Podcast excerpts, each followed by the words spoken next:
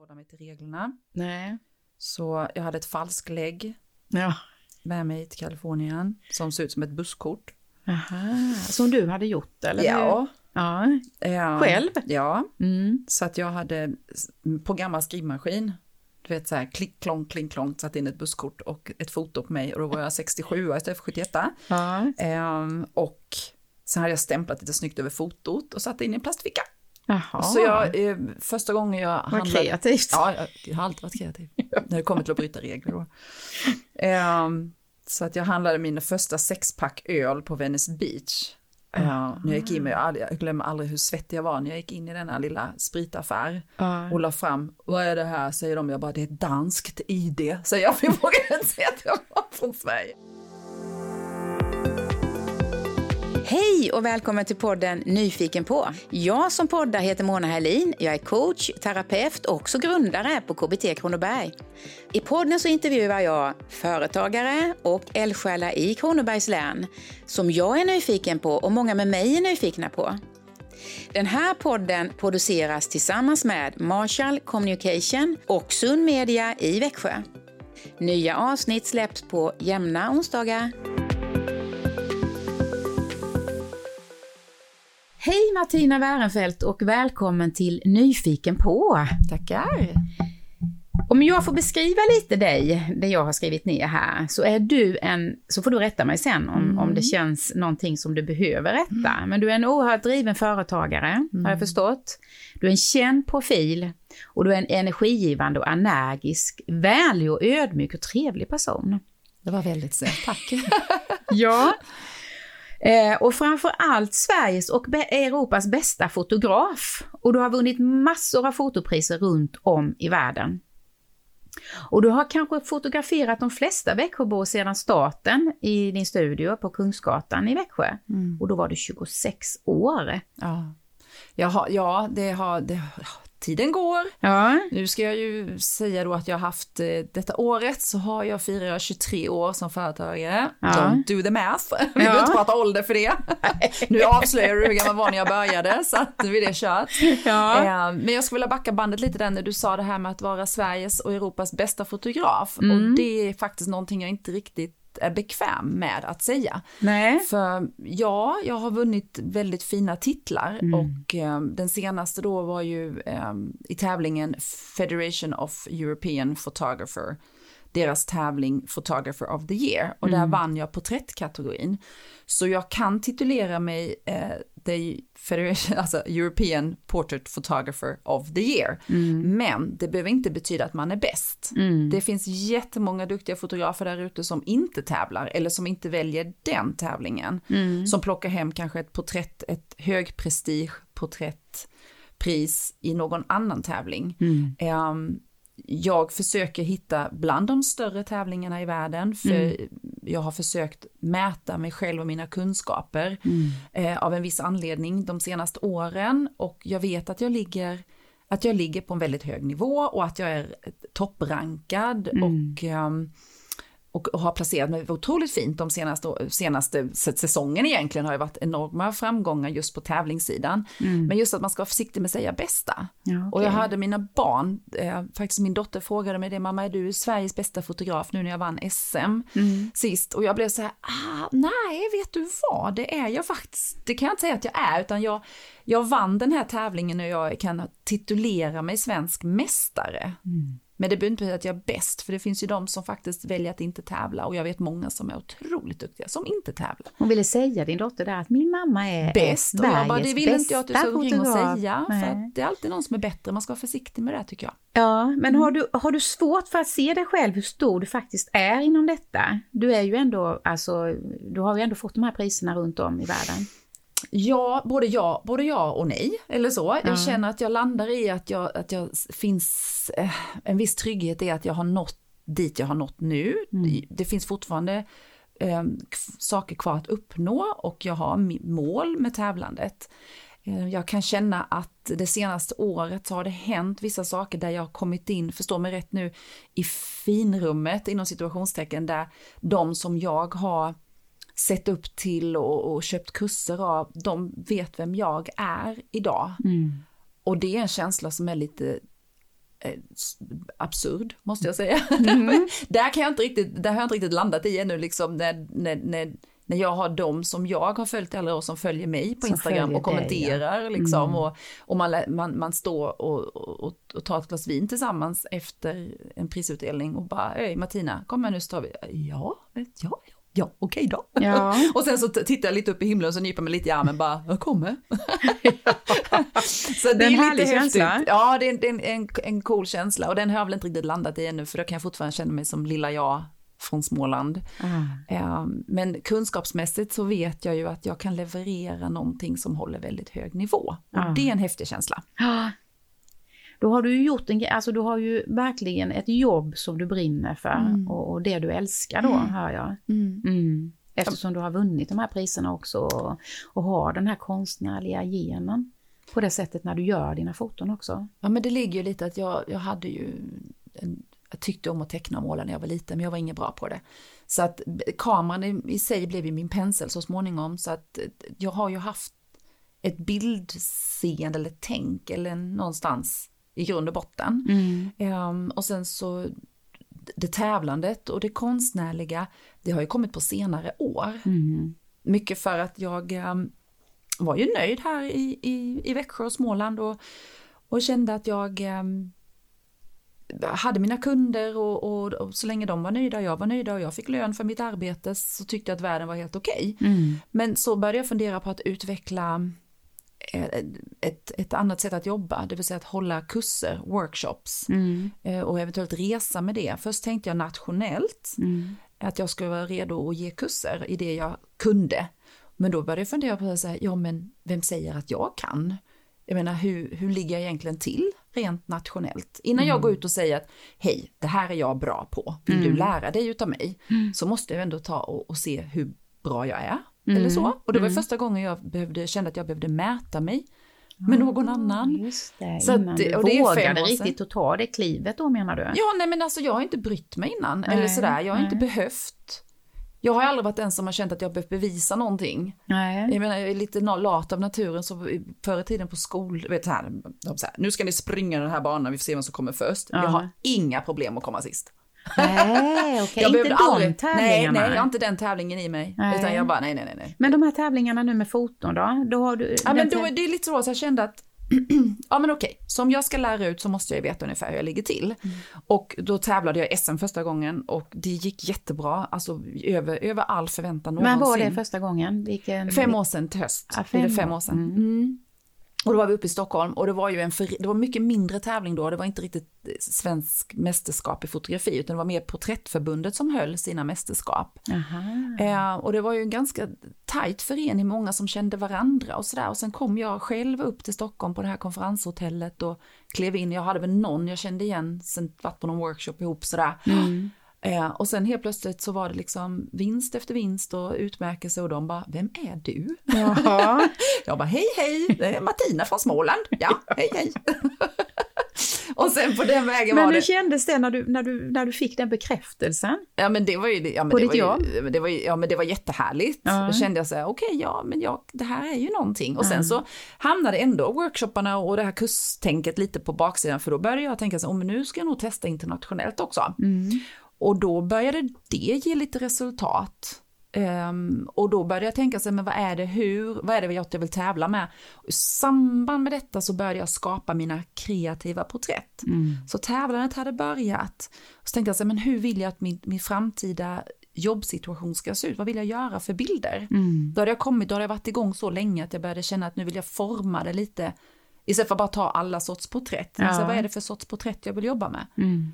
Och då utvecklade jag de här kreativa porträtten som är mer konstnärliga. Mm. Och då insåg jag att de är ganska fina att tävla med. Mm. Så helt plötsligt började de här två sakerna komma ihop, alltså glida ihop. Och det är ju på de sista kanske två åren jag väldigt aktivt har både marknadsfört mina konstporträtt och tävlat mer internationellt och med ett tydligt mål. Ja. Och det målet är att ta mig själv ut internationellt mm. som kursledare och kanske kunna resa, om nu inte corona tar över totalt, mm. kunna resa världen över och hålla kurser, jag älskar att resa, Mm. jag älskar att träffa nya människor Mm. och kunna kombinera detta med min passion för bild. ehm, så, så, så hjälper ju de här tävlandet, hjälper ju att sätta mitt namn på kartan. Ja. Så om jag vill åka till Österrike så vet jag att det finns x antal fotografer som faktiskt vet vem jag är i Österrike. Mm. För de har sett mig på tävlingar internationella och det är det som har varit mitt mål. Mm. Bekräftelse behöver jag inte Nej. just nu. Nej. Jag behövde det i början för att veta om jag var bra nog. Ja. Men nu har jag ett mer ett karriärssyfte i att faktiskt tävla. Ja, just det. Jag tänker just jag som inte kan det här med, med, med porträtt och så, Mm, fotografering överhuvudtaget. Det är jätte, jätteintressant, det känns jätteintressant. Jag har funderat många år egentligen på att börja fotografera. Eh, porträtt, precis som du pratade om, porträtt i olika vinklar hur människan egentligen mår. Eftersom jag jobbar som terapeut då, Mm, mm. så tänker jag, har jag tänkt på det sättet. Att, att, få fram måendet i en människa på olika vinklar och sätt. Men just det här med porträtten du gör Martina och, och, och det konstnärliga du har då.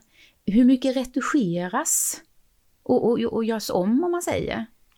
Det är ju ehm, en hel del händer ju i retuschen, Ja, i redigeringen. Det är ju en del av mitt konstnärliga uttryck. ja, Det är en, stil jag har fastnat för. ja, Och där finns ju, ehm, just inom porträtten är det ganska häftigt för där har du ju alla möjliga sorters stilar som Mm. accepteras inom tävlandet. mm, Men jag har ju fallit hårt för de här mer bearbetade bilderna. För jag tror att det kommer tillbaka till mitt sätt att, att vara, vilja vara konstnär när jag var liten. Att jag vill påverka, att jag vill rita, jag vill måla. Mm. Så jag gör målade, en, en målad stil på mina porträtt. mm, Vilket gör att jag bearbetar dem en hel del. Men, vad ska vi säga, jag förändrar ju eh, folks kanske utseende lite, lite, lite marginellt. Ehm, men det är ju en förstärkelse av texturer, du, du ljusar upp ögon, du ljusar upp hyn lite.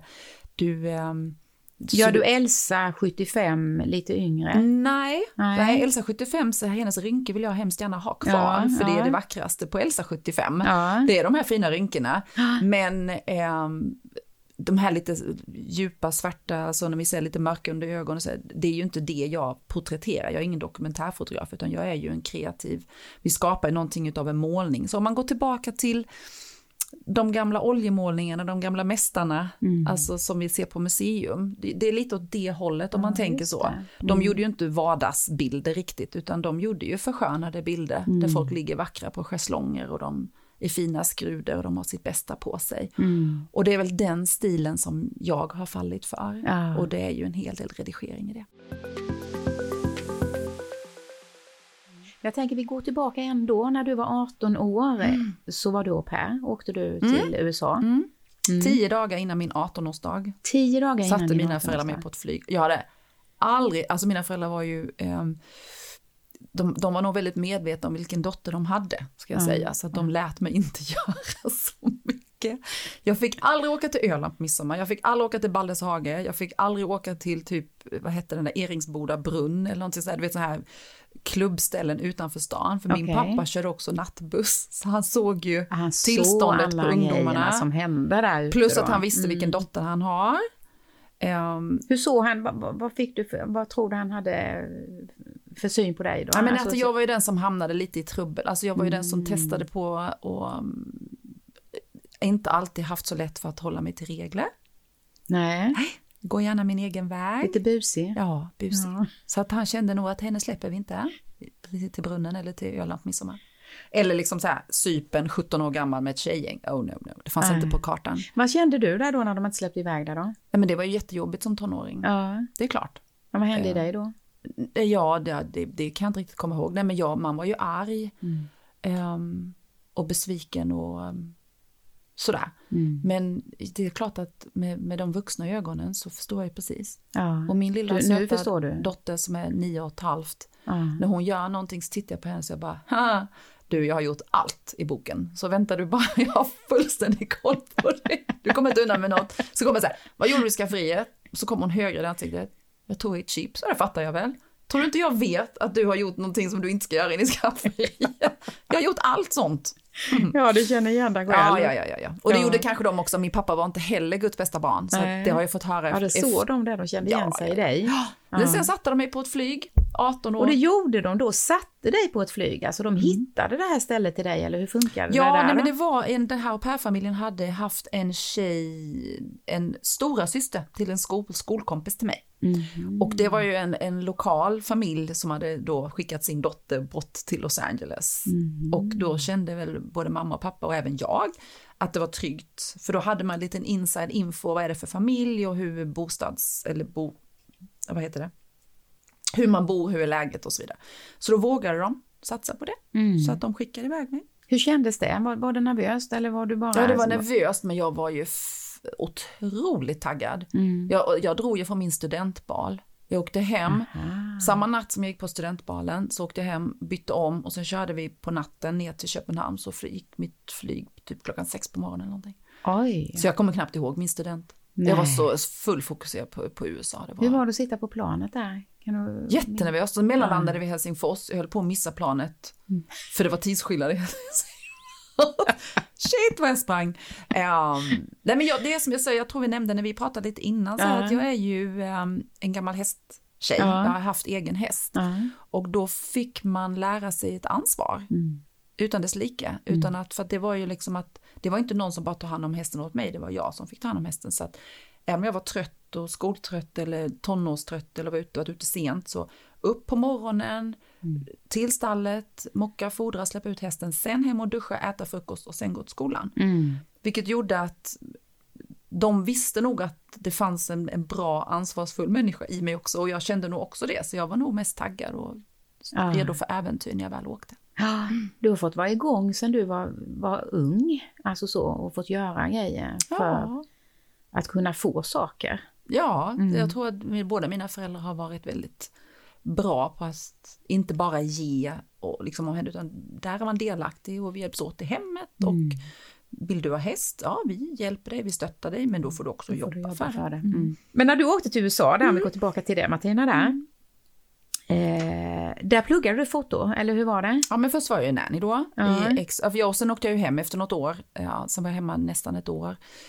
Eh, trivdes inte så bra hemma då. Jag längtade tillbaka jättemycket. Ja, du åkte tillbaka en vända där då? Ja, jag var ett år Ja. först. Det var, ju, det var ju överenskommet ett år. Och så hade man ju visum för ett år och man hade Mm. Just det. Mm. biljetten på ett år. Så, så ett år var ju första planen. Sen kom jag hem. Um, hade ju ingen, ingen direkt plan vad jag skulle göra. Jag jobbade i typ snabbköpskassan och jag jobbade på nattklubb och Mm. eh, festade, härjade och hade allmänt sådär Mm. tonårsliv mer eller mindre. Jag var ju 19 då. Mm. Um, och då sen, jag trivdes inte jättebra hemma utan jag längtade ju väldigt mycket tillbaka. Och sen en tjej som jag hade lärt känna i Kalifornien första året som var från Göteborg, hon var också hemma då. Och hon hörde av sig till mig så sa hon så här, jag ska åka tillbaka, ska du med? Ja, så jag på utandning. Ja, du svarade direkt Ja. där. Och sen så kom jag hem till mina föräldrar och pappa sa, ja men då tar du minsann körkort för det hade jag inte gjort. Nej. Jag tog mitt första körkort när jag var i Kalifornien för jag hade inte hunnit köra upp Nähä. innan jag fyllde 18. Nej. fick man ju inte göra då. Nej. Så jag hade ju ett kaliforniskt körkort och så hade jag buskört på det här hemma.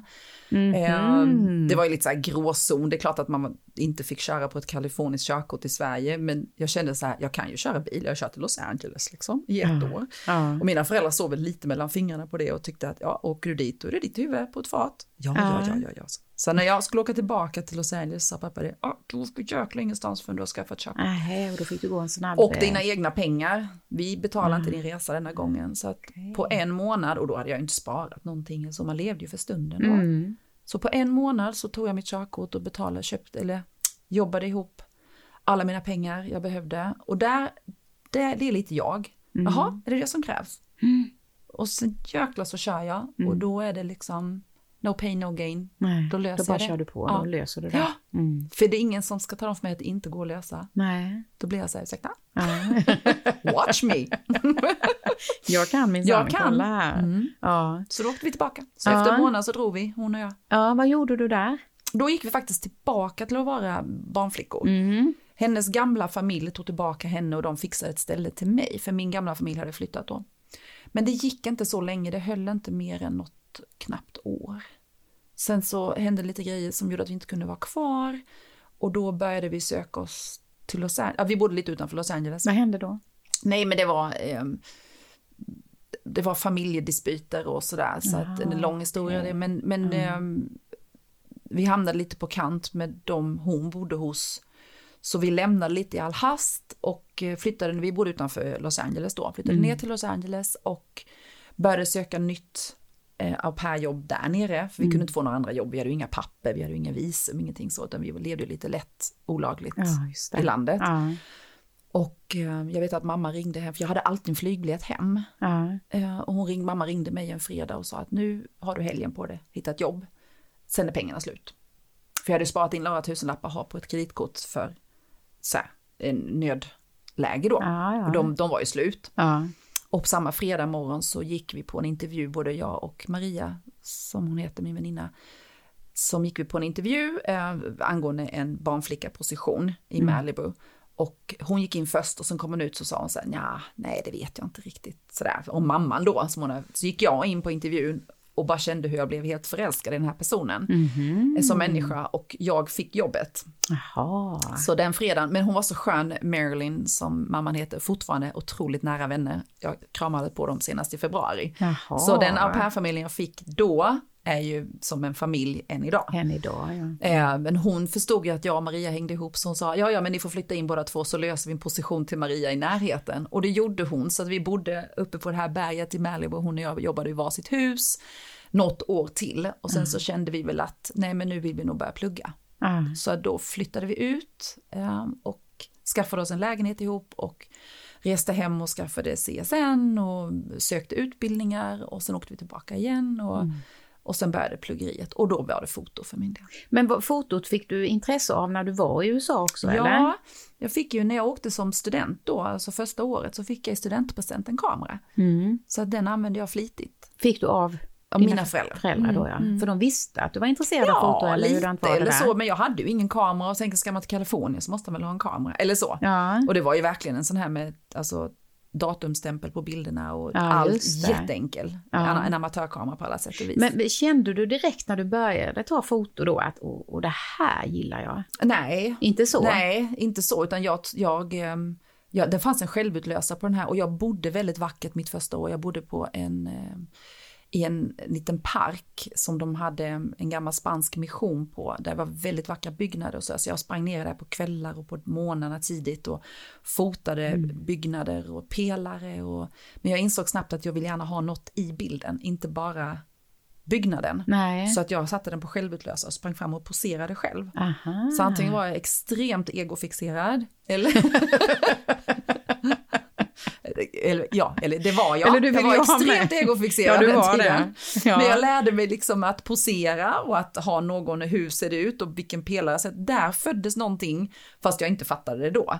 Jag och då började du titta på fotona och bli lite kritisk. Absolut, hur, ja. hur står jag där, mm. hur har jag benen och det funkade inte alls. Och då fick man ju vänta tills de var framkallade, den här 36-rullen. Mm. Ja, just det. Så jag la ju halva min lön, tror jag, nästan nanny-lön på att fota.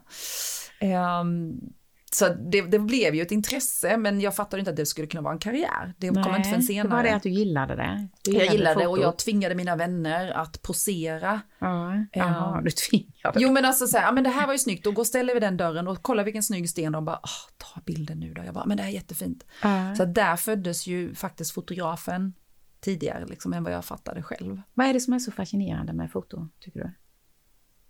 Jag, jag tror det är skapandet. Ja. Att, att, att det inte är något rutinmässigt. Mm. Ja, just det, skapandet det är fritt, och inte rutinmässigt. Nej, kreativt fritt och mm. icke rutinmässigt. Mm. Mm. För min del. Varför har du just blivit så bra då, Martina? Kan vara, det kan ju vara eh, ett bekräftelsebehov ihop med eh, möjligheten till att få leka, för att vara kreativ, att det faktiskt att det finns en karriär i det. Mm. Att man såg den möjligheten helt plötsligt. Um, och att jag är redo att göra det hårda arbetet. Mm. Den ligger nog till, till grund Men du såg att det fanns en, en, en, du kände där att det fanns en karriär att göra där?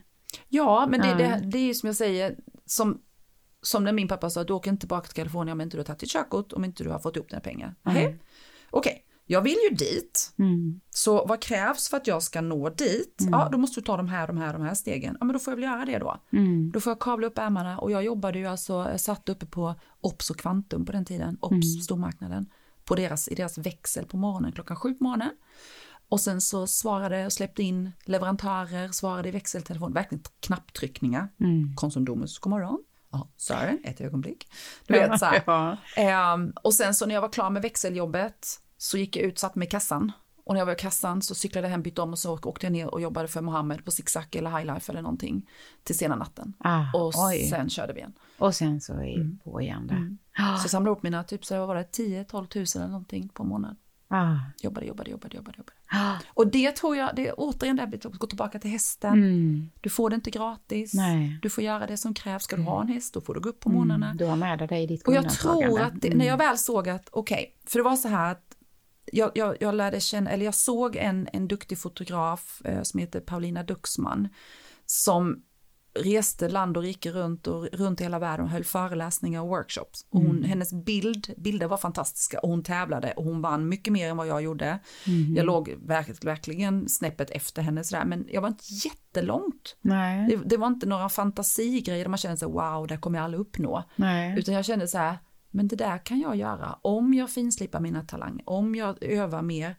Och jag vill inte bli exakt som hon, jag vill ha min egen stil. Mm. Så jag, hon har varit i Sverige och hållit kurser och jag har hållit mig undan från att gå hennes kurser. Mm. För jag vill inte falla för mycket in i hennes Nej, sätt att tänka. Mm. Så jag sneglar på henne rent affärsmässigt. Mm. Eh, och som hur säger, hon gick tillväga. Hur hon gick tillväga, hon har lagt upp sina och då inser jag att hon har ju tävlat internationellt och fått utmärkelse och då kan hon sälja sina workshops. Mm. Så det var lite det som gjorde att jag började på riktigt. Och det kostar ju väldigt mycket att tävla, det, är ju, alltså det kostar mycket pengar, man lägger mm. ner tid och mm. många nätter man sitter och redigerar tävlingsbilder på. Ja, det är mm. klart. Men det har ju också då nu mm. börjat ge resultat. Ja, Du var 26 år när du öppnade studion där Martina. Och då var ja. du ung. Mm. Var det läskigt att öppna en studio så eller hur, hur, kände du?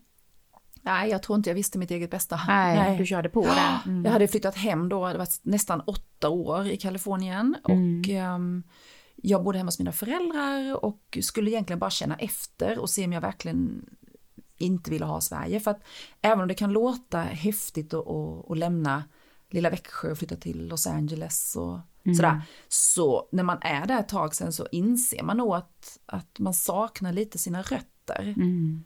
Ehm, jag kan ja, det var så att du fick den känslan? Jag fick den känslan att, att kan jag leva utan dem mm. eller behöver jag ha, omge mig mer med um, i det svenska samhället eller sådär. Att hur vill jag ha det? För jag hade aldrig varit vuxen här hemma. Nej. I och med att jag lämnade så tidigt. Nej, så hade jag inte så mycket referensramar. Och mm. det jag var mest rädd för det var väl att vakna upp i Kalifornien x antal år senare med familj.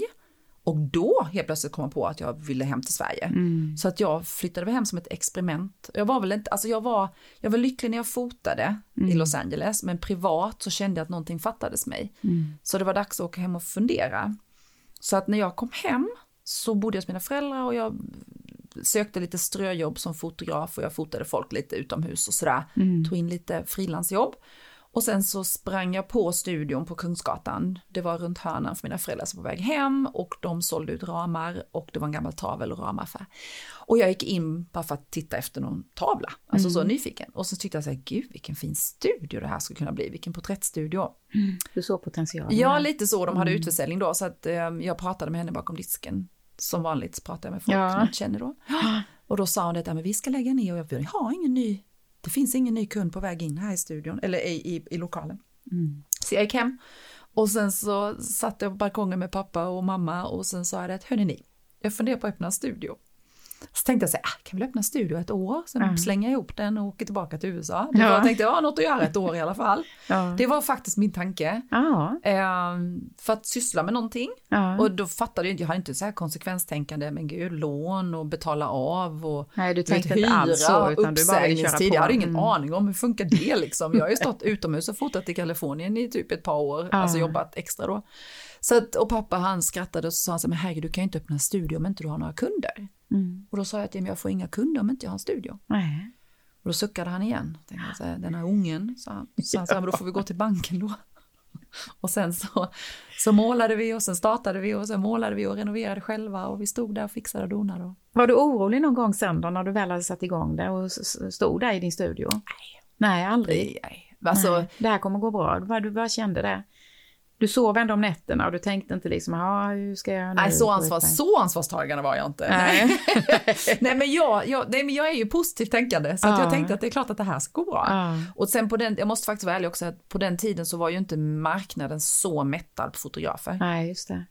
Nu hade man ju kanske tänkt både en och två gånger för att det är så sjukt mycket fotografer. Men när vi pratar en tid då det fanns ett fåtal porträttstudios i Växjö och eh, x antal reklamfotografer.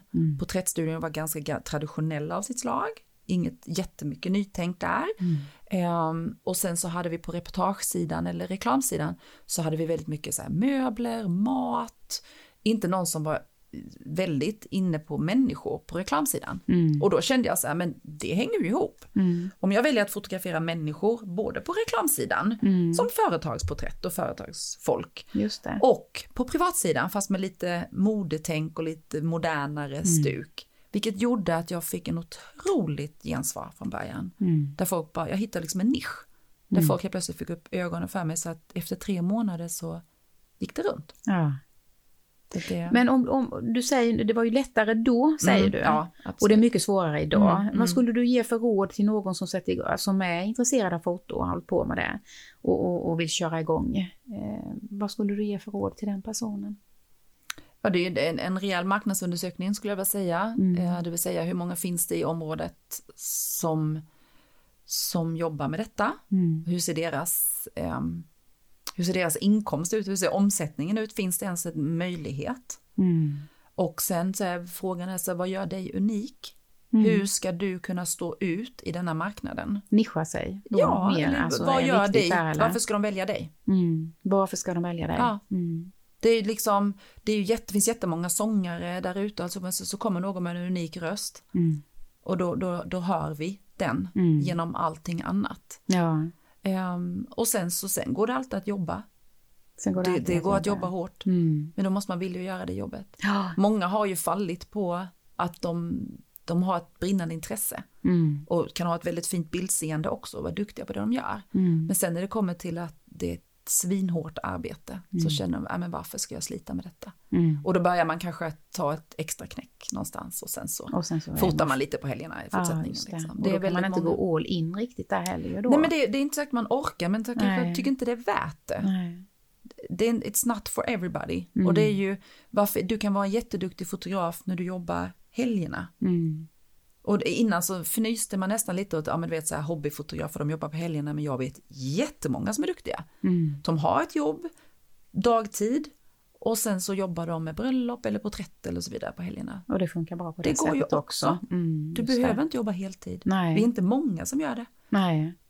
Vad hade du sagt till dig själv eh, nu idag om, om du går tillbaka när du var 20?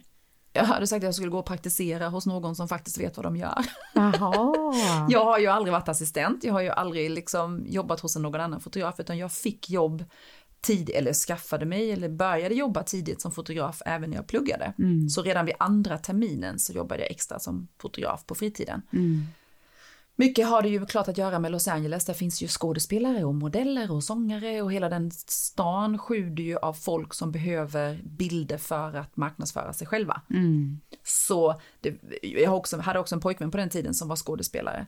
Så att vi hade ju mycket av det Är han umgänget. känd skådespelare idag? Nej, Jag var lite nyfiken. ja, det är inte. Tur att inte han hör det här på det. Nej, det är han inte.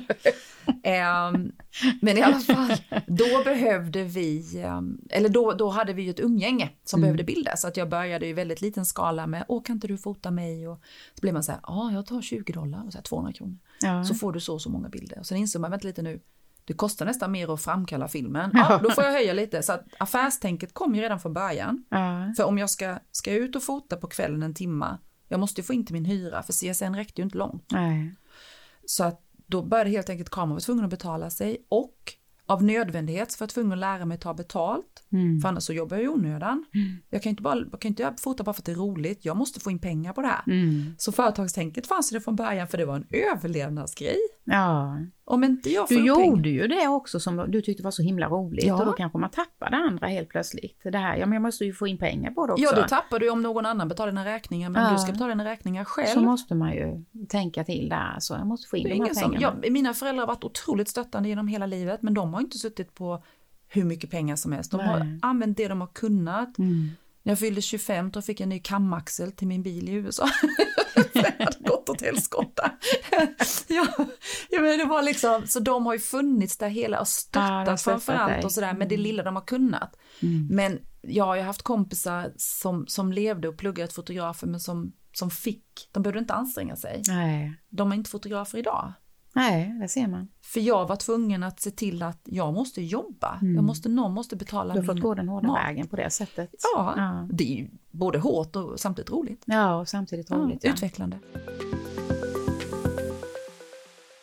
Har nog någonstans en liten gammal själ i mig för jag tidigt, tidigt så älskade jag Motown. Aha. Alltså 60-tals soulmusiken. Ja. Känner att det kanske ligger afrikanska rötter i mig någonstans. Ja. jag vet inte. Ja. Eh, och sen så då var jag smyg country-älskare i många, många år. Aha. Så att jag vet att jag köpte typ countryskivor till min pappa som jag helst ville ha själv. Till slut så Mm. Jaha. insåg han det och gav Ville din mig pappa dem. lyssna på det då? Ja men han var lite sådär, han gillar ju dansband och sådär, men han, han gillar nog lite country också sådär. Mm. Ehm, men det var ju mest jag egentligen som tyckte om musiken, men jag hade, det var för pinsamt att, att, att, köpa det till mig själv. Ja, och då sa du att du köpte. köpte det till pappa fast jag ville verkligen. Men det har jag kommit över nu så att nu är jag eh, faktiskt, Men jag har lyssnar kommit du ut på ur countrygarderoben. Gud ja. Ja, du gör ja, ja, ja, ja. Jag Men lyssnar du mina- på musik i studion då eller lyssnar du, har du snäcka i öronen och går och lyssnar på Nej, musik så? Nej, men när jag redigerar eller så, så lyssnar jag mycket på ljudböcker. Mm. Då gillar jag att lyssna på deckare och sådär och ha någon som berättar historier för mig liksom. Men eh, i studion när jag jobbar och sådär så, så kan det vara att jag sätter på eh, så här country radiokanal från USA så hör det här när de pratar lite, du vet och snackar så här, då går jag och myser där. Vad härligt, en viss Ja. känsla du får där då Ja, det här faktiskt. med countryn. Det Ja. gör dig glad eller? Ja. Och sen så har jag så här amerikanska radiokanaler med, så har jag amerikansk reklam, du vet. Ja. Och så här, well, we have a mattress, uh, spring sale coming up here, around the corner. Och jag bara, mm, känns som jag är hemma. Men känns det som att du är hemma? Alltså har du den känslan att du skulle vilja bo i USA igen? ja, Du har det? Ja. ja. vi pratade om det hemma för inte så länge sedan, min kära man och jag. Och Mm. vi sa det att om man var helt oberoende av pengar och om jag då kunde förtränga den politiska situationen i USA, för den är ju helt uppåt väggarna, men just Mm. vilket land jag skulle tänka mig att flytta till här och nu, Mm. då skulle jag nog dra till Kalifornien direkt. Det är Kalifornien som Ja. gäller där alltså. Ja. Mm. Det. Och det är så mycket. Och där skulle du fota? Ja, det skulle jag nog göra. Mm. Absolut. Och sen så har, ju USA en natur som är helt makalös. Mm. Alltså deras växlande natur. Och jag åker på tävling och konferens i Las Vegas varje år så brukar jag nu de senaste åren så har jag landat i Los Angeles första dagarna. Mm. Så blir man av med lite jetlag och sen så kan jag träffa min gamla au pair-familj, jag kan träffa lite kompisar från skoltiden, jag har fortfarande några vänner kvar. Mm. Och sen så kör jag min hyrbil själv Mm. till Vegas och det är så fem, minst fem timmars bilväg. Mm, det. Och det är genom berg och platta landskap och så sätta på lite country. Mm. Och sen ja, då sitter- känner du, får du den känslan. Ja. Sen är det jävligt tråkigt att köra tillbaka faktiskt från Vegas Men köra dit är himla mysigt. Ehm, Men Las Vegas, hur trivs du där då? Nej, det blir alltså, inte alls nej, samma sak. Nej, alltså jag tycker det är väldigt roligt för att nu är jag där en gång om året och jag har faktiskt varit där med familjen också innan så att jag har varit väldigt mycket i Las Vegas. Och varenda gång jag kör in i den här stan eller flyger in Mm. Så blir det så här, åh, vad, oh, vad härligt, nu är jag här igen. Och Mm. sen tar det, jag tar inte, det tar knappt två dygn nu för tiden. Så bara, åh. Det här förra gången var ju i fe- februari nu, det, he- det heter ju Strippen, Las Vegas Boulevard, den här som går på alla stora hotell, heter ju The Strip. Ja. Och jag insåg att det hade gått, nästan gått tre dagar på, på min vecka där i Las Vegas, för det är en veckas konferens och tävling och så är det så väldigt mycket runt omkring. Mm. Det hade nästan gått över tre dagar och jag hade inte varit nere på boulevarden på strippen.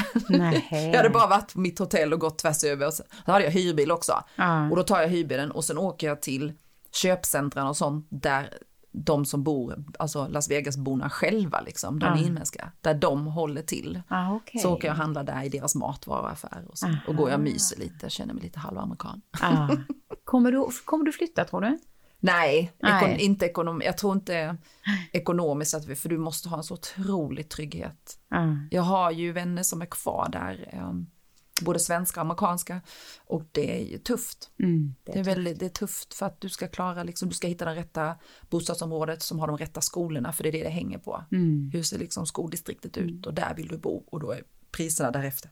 Precis. Enormt höga priser. Ja, det är klart. Mm. Jag tänkte på det just med fotos, här när vi är inne på det då, för det är det du har hållit på med så här många år. Ja. Om du hade varit tvungen, om jag nu uttrycker mig så, att välja ett annat yrke, vad hade det blivit? Författare. Aha, okej, okay. det är också skapande där ja. ja. Mm. Jag går ofta och tänker på början på böcker. jag är ute och traskar ibland och säger så här, åh, det är en bra titel på en bok. Och sen, sen kommer jag inte mycket längre. Jag tror jag så här projektstartar, jag vet, jag vet inte om jag har uthålligheten att driva ett sånt projekt i hamn. Mm. Men ibland om det har varit jättekrisiga tider på jobbet så kan man så här, ha en inre snabb tanke bara, tänk om det allting går pipsvängen. Då kanske jag skulle kunna skriva en bok. Ja, ja. absolut. Vad skulle du skriva om?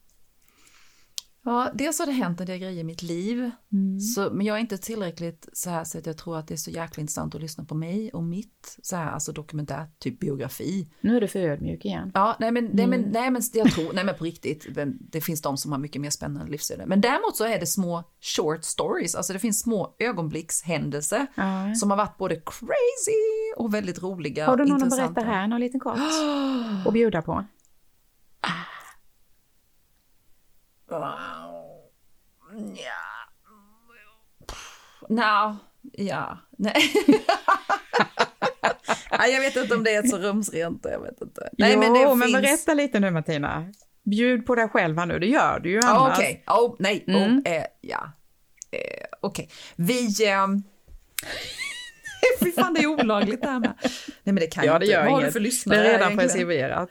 Ja, det är det faktiskt. Om det är olagligt. Det var 25 år sedan. ja, då, då är det preskriberat. Va? Jag ja, tror det är preskriberat Kalifornien med. För jag kan säga så varenda gång jag åker in så funderar jag på när man sätter så här fingeravtryck, jag bara undrar om de har mina andra sätt av fingeravtryck i sitt system. Uh, nej men det var så här. ja, du funderar på det deckare.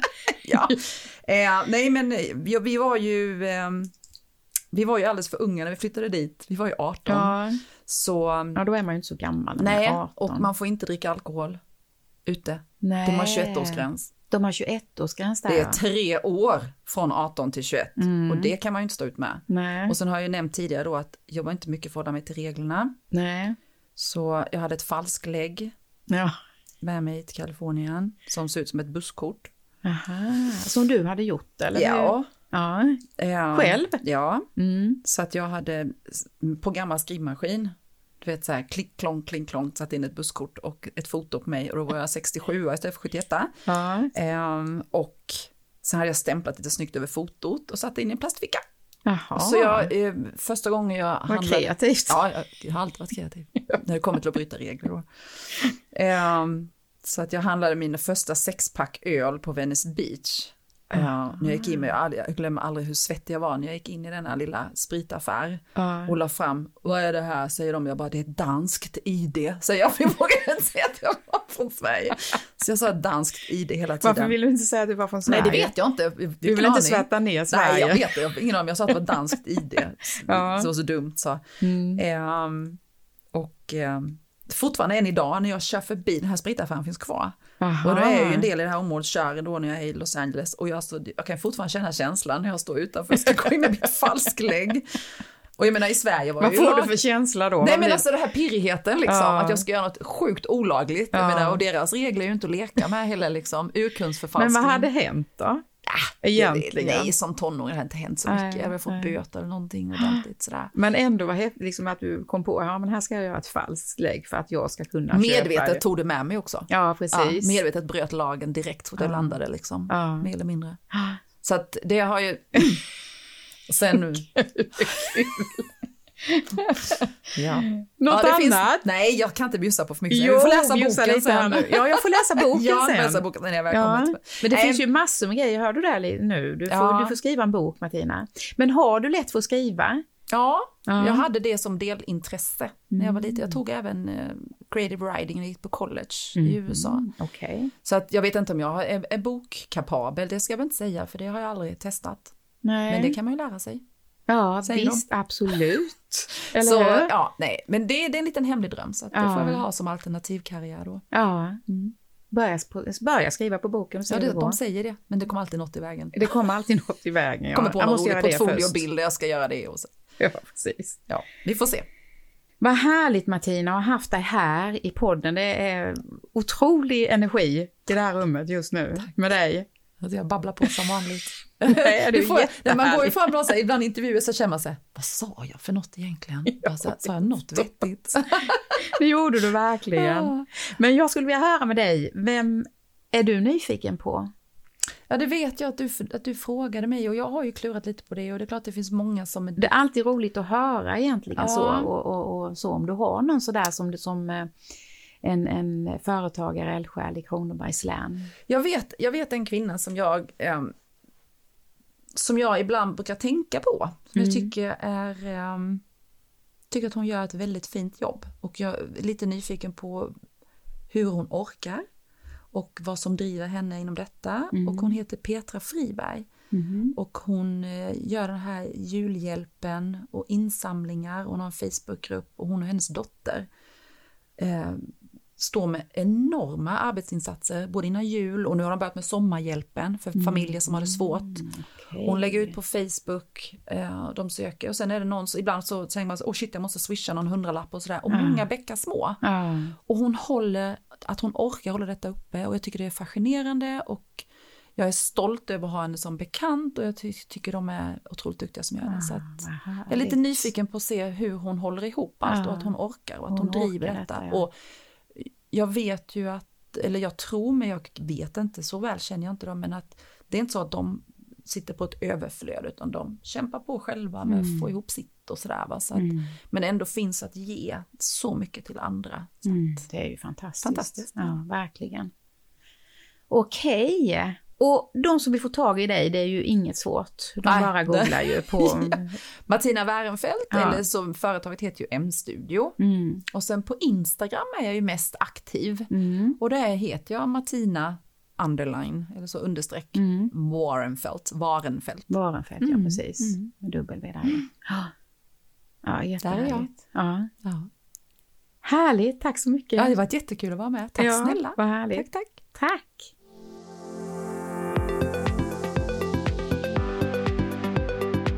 Det här avsnittet sponsrades av Sund Media, din personliga mediekreatör i Växjö som älskar att ge liv åt idéer och skapa innehåll som berör och väcker känslor. Design och innehåll med mer personlighet helt enkelt. Tack Sund Media! Tack för att du lyssnar! Tyckte du det här avsnittet var intressant så glöm inte prenumerera så får du upp nya avsnitt i ditt flöde. Följ mig gärna också på Instagram nyfikenpa.se. Är du intresserad av att sponsra så kontakta gärna mig via mail mona at nyfikenpa.se eller gå in på hemsidan och få mer information där, nyfikenpa.se. Vi ses i nästa avsnitt. Glöm inte jämna onsdagar.